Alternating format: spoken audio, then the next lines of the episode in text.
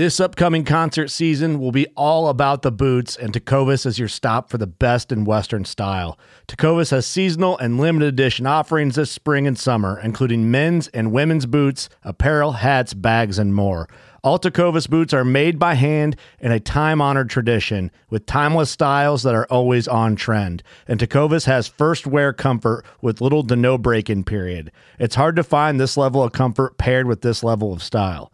Stop by your local Tecova store, have a complimentary drink or two, that's WCB style, and shop new styles. The smell of fresh leather and friendly staff are at your service. Many stores even have leather custom branding to make your boots truly personalized. And with regular live music and events, there's no in store experience like it.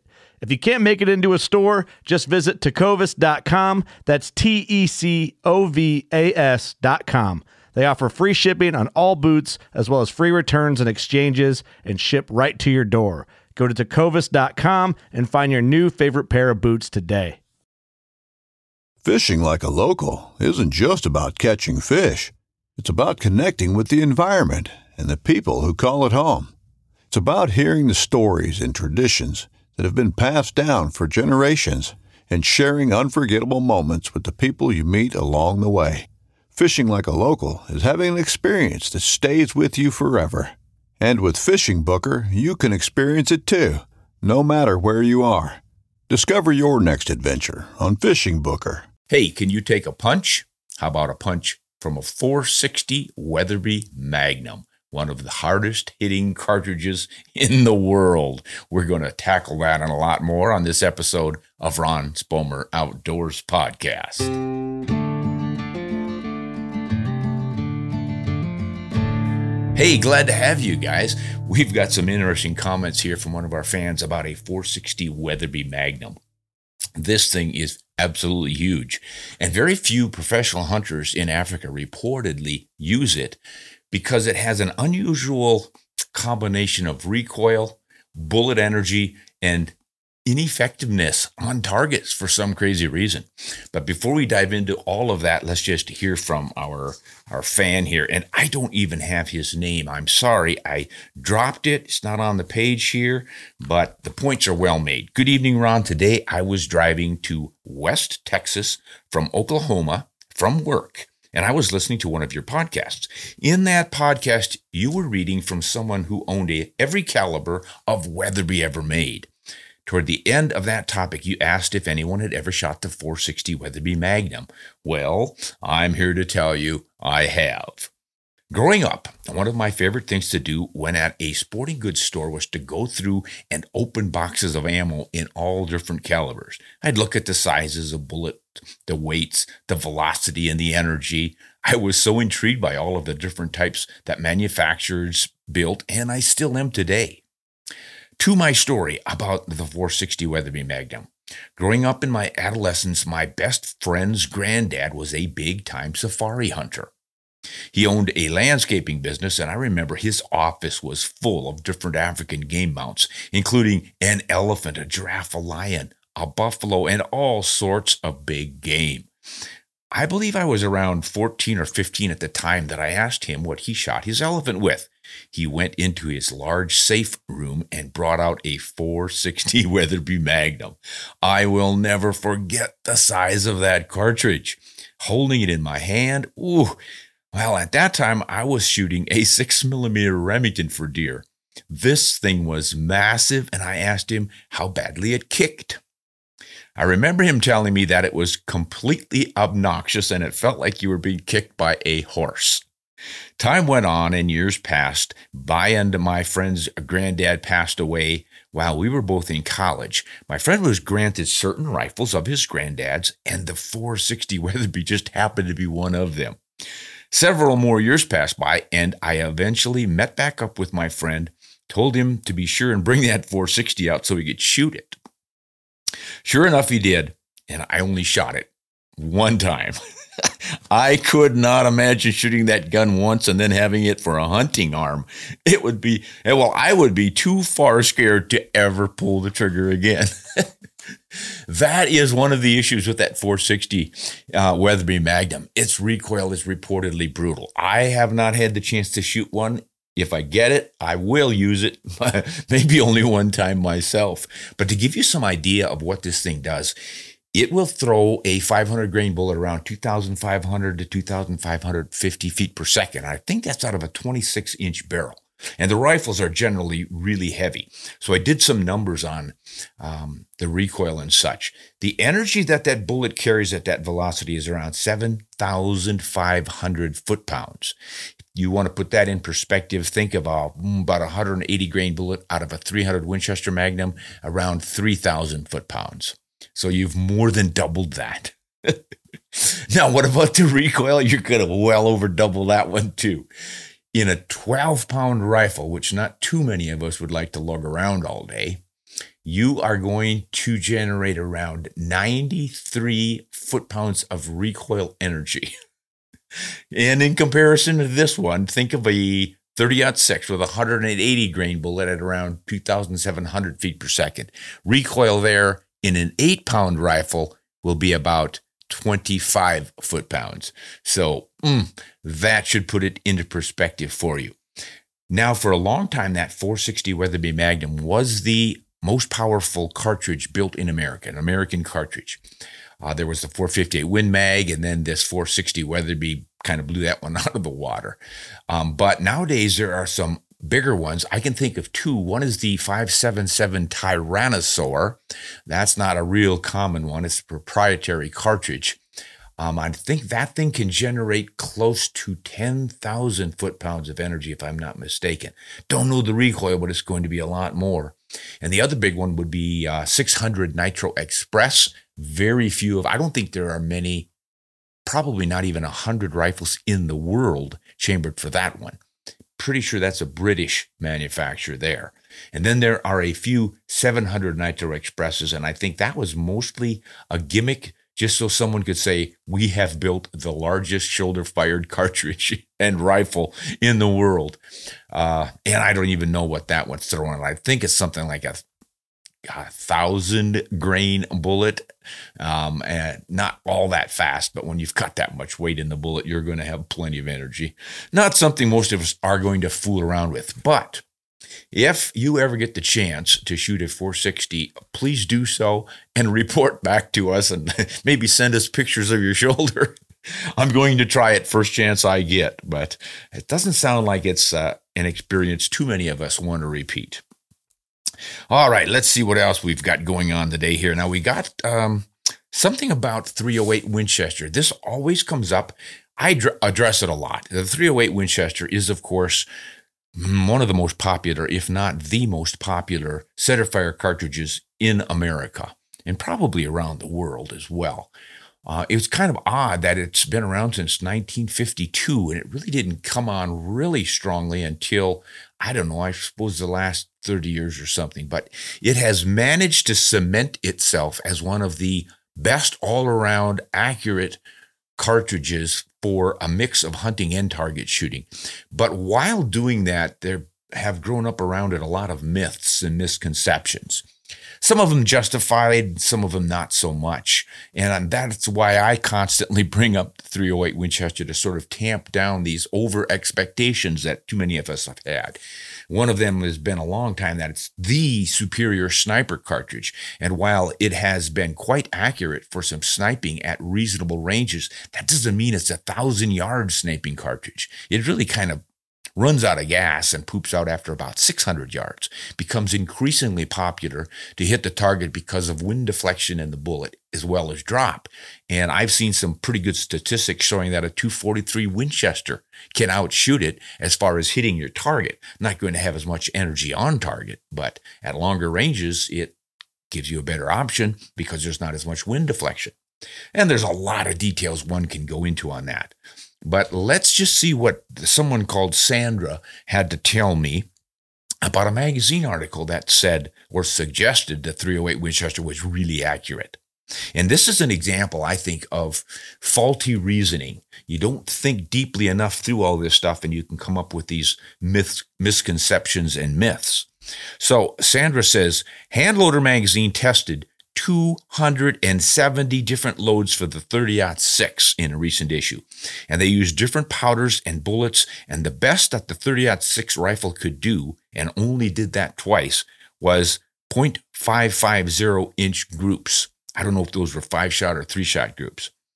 I personally have tested several 308 rifles, and they do half inch groups all the time. And if I do my part, they will do as good as 0.330. So clearly, the 308 is more inherently accurate than the 30 6. Now, I think some of you can already see why I'm saying this is faulty reasoning. I assume that this Handloader article with the 270 different loads tested was with the same rifle. And uh, this individual getting great groups of 0.33 inches with the 308 uh, suggests that that's one rifle as well. But that's the point. What was the rifle? Was the ammunition inherently more accurate? Was the cartridge inherently more accurate? Or was it the rifle? And this is one of the points I always make about the 308 Winchester. And my contention has long been that the 308 is famous for accuracy and usually is quite accurate because the ammunition and rifles built for it are built with special attention to accuracy. The 30 6, not being a famous target rifle cartridge anymore. is pretty much just banged out for the average hunter shooting his over the counter factory rifle to go deer hunting or elk hunting. So they're not putting a lot of time into selling the best loads, the most accurate loads, the most carefully tailored loads and or bullets and all the rest of it the way they will with the 308 Winchester. Similarly, there are many rifles built with match grade chambers and barrels and all the rest for the 308 Winchester, but not the 30 6. And naturally, more people then will say, wow, I get great accuracy out of my 308. It must be an inherently accurate cartridge. Maybe it is. I haven't seen a lot of evidence to suggest it. When you build a superior cartridge and use a superior bullet in a superior rifle chambered for a 300 Winchester Magnum, a 30 6, or any of the other 30s that shoot the same bullets as the 308, I'm pretty well convinced that you're going to get similar, if not better accuracy out of any of those. There's not an inherent advantage in the 308. Although it is a nicely balanced cartridge with not too much power and powder in it, so it is a little easier to make it shoot more accurately. There's also less recoil, so the shooter can be more accurately. It all adds up. But the main point about the 308 is that it's a great all around, easily obtained rifle and ammunition. It, as I've said in many of my blogs and articles on the 308, it is a Goldilocks cartridge. It can do and will do just about anything a typical hunter would want it to do. You're not going to hunt extreme range with it. You're not going to hunt the biggest, roughest, toughest, meanest, dangerous game with it. But for deer and elk and pronghorn and all the common game, the 308 Winchester can handle it out to 400 yards with a good shooter, good rifle, good accurate ammunition. Wonderful cartridge. If that turns your crank, get yourself a 308 Winchester and you'll be set. Okay, let's see who's next. Oh, we get a bunch of stuff again about shooting glasses. So let's emphasize the safety factor here, guys. I got chastised for not always wearing safety glasses when I shoot. Guilty as charged. But I think it is excellent advice to always have those good, safe glasses on. And if you can get the full coverage wraparounds, so much the better. As I've mentioned before, I use prescription glasses for seeing at distance. And I will keep those on. I get them built with the uh, shatterproof polycarbonate lenses in them so that I've got my safety there. But sometimes forget to wear the darn things. So here's what William has to say.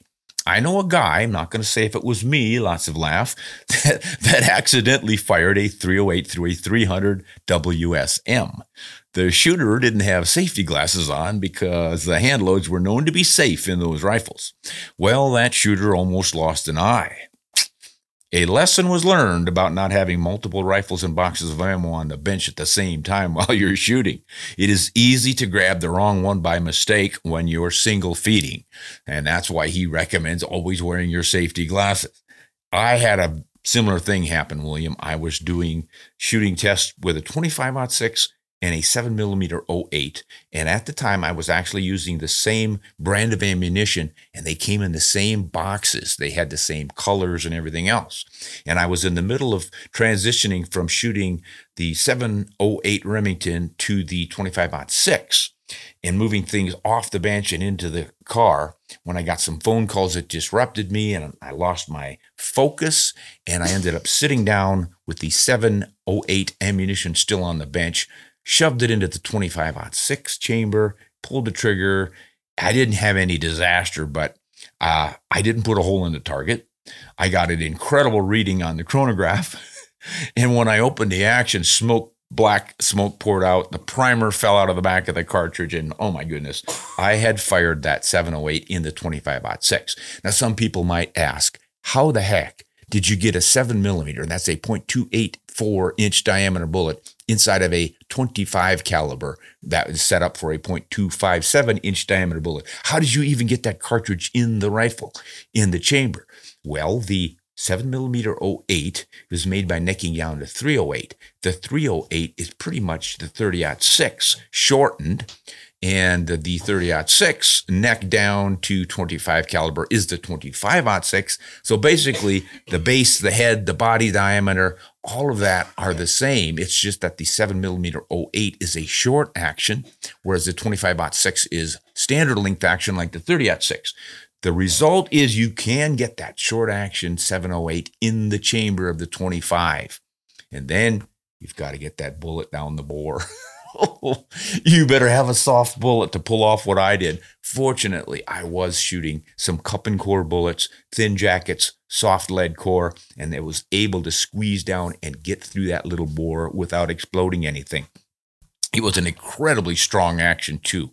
A single shot Dakota Arms Model 10. That's now made by Parkwest, so it's known as the Parkwest Arms SD 10. But those are incredibly strong actions. Everything held together, and uh, I learned my lesson. Don't mix your ammo up on the bench. Take care. Always look at your head stamps and make sure they're right for the rifle you're shooting, and wear those safety glasses.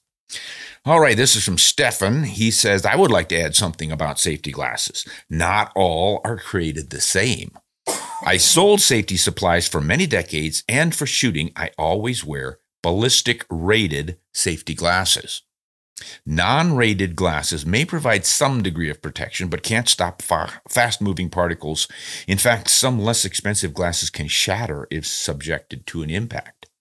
Ballistic testing is more stringent, and safety glasses that have that rating are your best insurance against a projectile or fragment penetrating the lens or shattering the lens. Let's face it, you only get one set of eyes.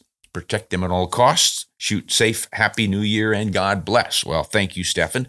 I was not aware of that, but apparently there are some ratings. So when you're shopping for your shooting glasses, you probably don't want to pick up the inexpensive little pairs that uh, are on all the shelves. You might want to do some research and get something that has this safety rating on what did he call it? Ballistic rated safety glasses. So thanks for that information, Stefan. Going look into that. All right. Um, Malware says, Ron, regarding your last tip of the week, do you consider a couple of passes with a bore snake to be cleaning a barrel? Sometimes there may be atmospheric moisture in the bore after an early morning or late evening hunt, and a couple of passes with a bore snake will dry that. Do you think that that will affect precision, such as a full barrel cleaning would? Thanks, Mike from Florida, where it's humid.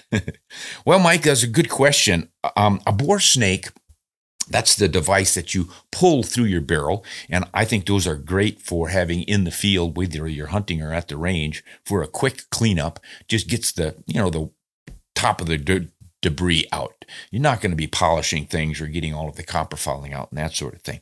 And then that brings up the question of is that good enough to affect or change your accuracy? It might change your accuracy or your grouping minimally. Um, but if you are thinking of going from a gilded metal jacketed bullet, your traditional bullet, to an all copper bullet, this is where the issue comes in on accuracy. It seems that if you've laid down some fouling with traditional bullets and then you try to test for accuracy some copper bullets, the accuracy will be poor. And I've seen this in my own shooting.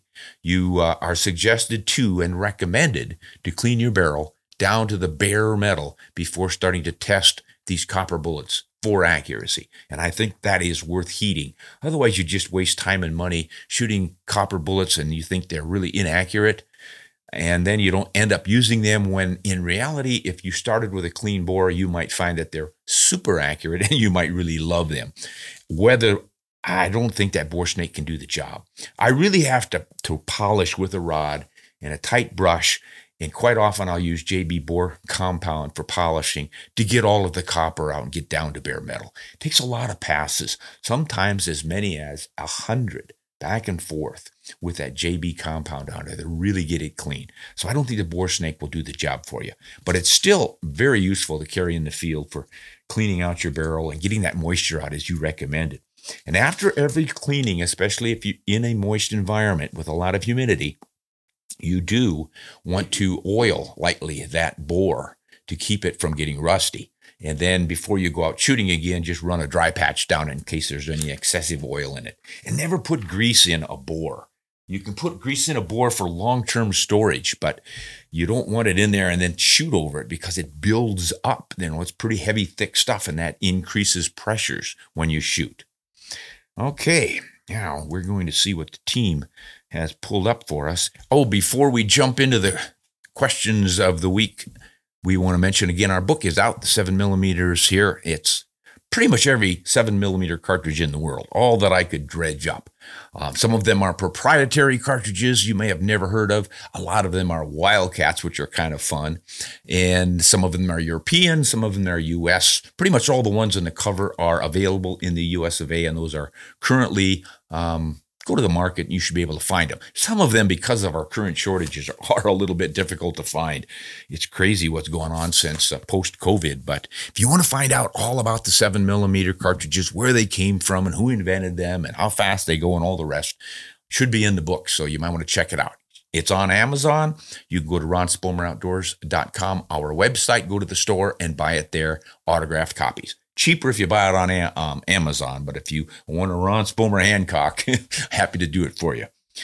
Okay, let's see. We've got somebody from South Carolina named John asking about bullets. Ron, huge fan here. Thanks a lot, John. I'm wanting to load my 300 Winchester Magnum for deer and elk. Same load for both. Is the Barnes TTSX 165 grain a good option for both? I'll be shooting 500 yards or less. Great thank you for shooting under 500 yards. Um, I'm not in favor of these extreme range shots at game. Love it for target shooting. So I think you're right on there. And then, yeah, I would say that you have got the perfect selection right there. That 165 grain bullet in a TTSX. Whew, that is going to penetrate like, gosh, probably a 190 grain bullet with a lead core in it. It's just those Barnes TTSXs flare open, get those petals nice and wide for excellent expansion. And then they're churning, they've got sharp edges on them. They stay in one piece unless you hit a major bone or something, you might shear a petal off. But they retain so much of their mass that they continue driving really deep. And that is why they're so effective. I've used them on all kinds of game and just have wonderful luck with it. I think it's a nicely balanced load at 165 grains. I would call it the equivalent of a 180 grain cup and core bullet, or not even cup and core, but the, the bonded bullets or the partition styles that do a pretty good job of retaining more of their mass. This thing will penetrate as well as those, if not better. And you don't have to be taking the recoil from a 180 grain bullet. So good option. Good luck on your hunts there, John. Now, close to John is Peter, just down in Florida. Um, and he is talking about a 260, 270 Winchester, 30 6 brass, Oh, I don't think we're going to go here.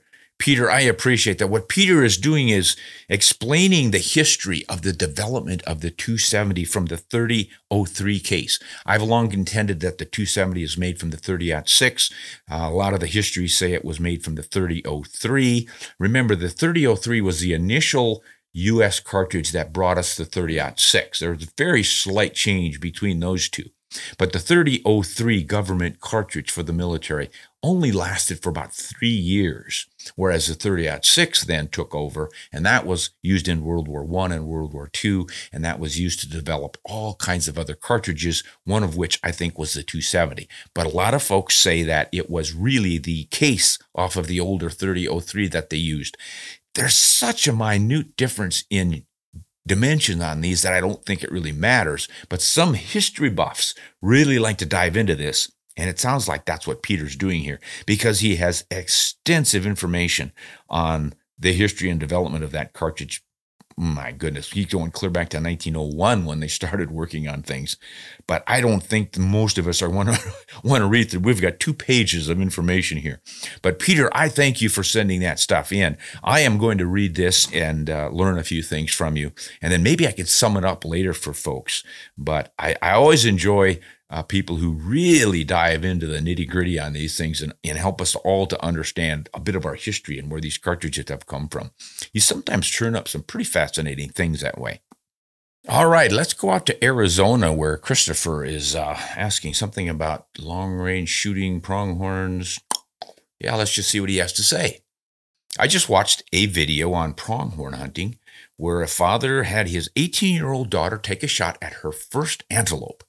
The shot was 680 yards. It died with one shot after about 30 seconds or so. Even for a very experienced hunter, that is stretching ethics. Having a first time antelope hunter take that shot is, in my opinion, irresponsible, Christopher says. Yes, it worked, but one puff of wind and it could have been a gut shot or a miss. What I am thinking is the wind never blows in pronghorn country. Come on. Please address this type of conduct in a video. I have a 6.5 PRC, that with 156 grain elite hunter bullets at 3,003 feet per second would hit hard enough to kill a pronghorn at 1,500 yards on paper, but I wouldn't try it if it were dead calm. okay, well, Christopher, there are a lot of contentious discussions about this long range shooting stuff, but um, in this situation, I'm going to have to agree with you. Um, I, I really don't think it's all that smart for experienced long range shooters to take or try to take game beyond about 500 yards, maybe 600 yards if they're really, really good. And it's not because they don't have the gear, the bullets, the optics, and all the rest of it, nor the skill with which to do this stuff. It's that darned unpredictability of both the wind and the animal moving.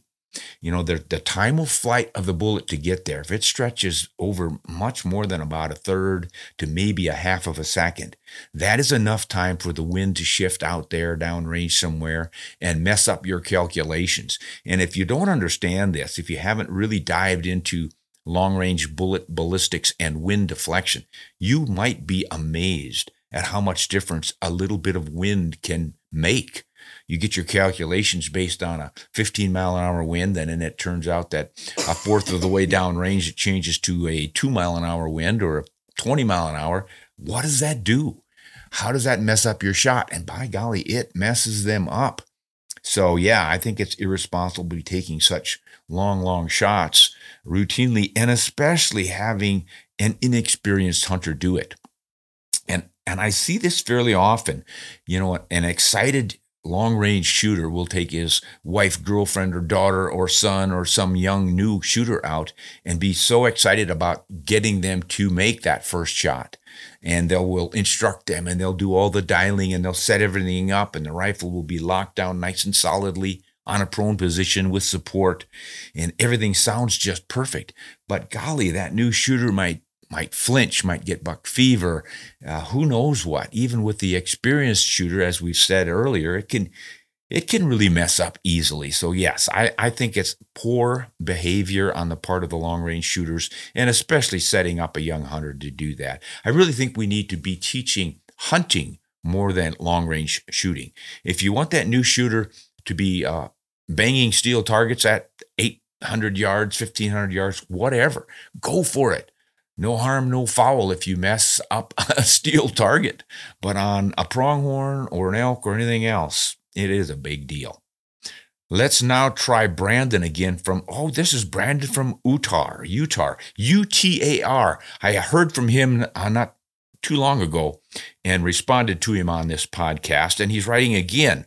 And I have since looked it up. And Uttar is a university in Malaysia. So it's an, I guess, an American university in Malaysia or something, but must be that Brandon is going to school there or something. So let's see what he has to say. Okay, Ron, I'm trying to decide on my Magnum rifle, though I am torn between three big contenders the 300 Win Mag, the new 7mm PRC, and the barrel burning 28 Nosler. Can we get a head to head competition on these bad boys? I know I can go up the Magnum route there, but these three are the ones I'm thinking will cover many of my needs as an infrequent big game hunter. Thanks. okay, Brandon, I'll tell you what, I'll tackle those in a full blown YouTube video on my regular channel someday. But for now, I'll have to tell you this. If I were choosing among these three, oh man, I don't even know how I would go. The 28 Nosler, if I wanted the ultimate long reach uh, seven, gosh, that 28 Nosler is kind of hard to turn down. You know, it fits the 30 6 length action, so you can get a fairly light rifle. It's, oh man, I don't know. The 7 PRC, though, it's got a lot going for it too. Shoots about the same velocity as the 7 Rem Mag, which I love and has obviously been around and proven itself many times. But you can shoot a little bit longer bullets with it, a little more precisely, perhaps, because it's been built for precision shooting. So it's the optimized 7 Rem Mag, shall we say. That's got a lot going for it too. And then you do have that barrel burning. I don't worry too much about the barrel burning with the 28 Nosler because I'm not going to be shooting that thing time after time after time quickly. It's a big game rifle. It'll last probably a lifetime for any big game hunter. So I wouldn't worry too much about that. But you are going to be burning a little more powder in it, so it's not quite as efficient.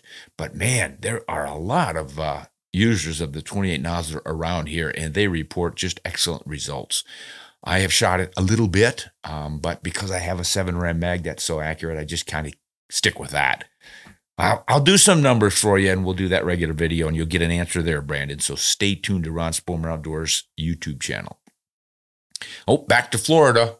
Brian, I have my first black bear hunt scheduled this upcoming December in Pennsylvania. I have two loads I've worked up, and I'd like your opinion on which is the better option.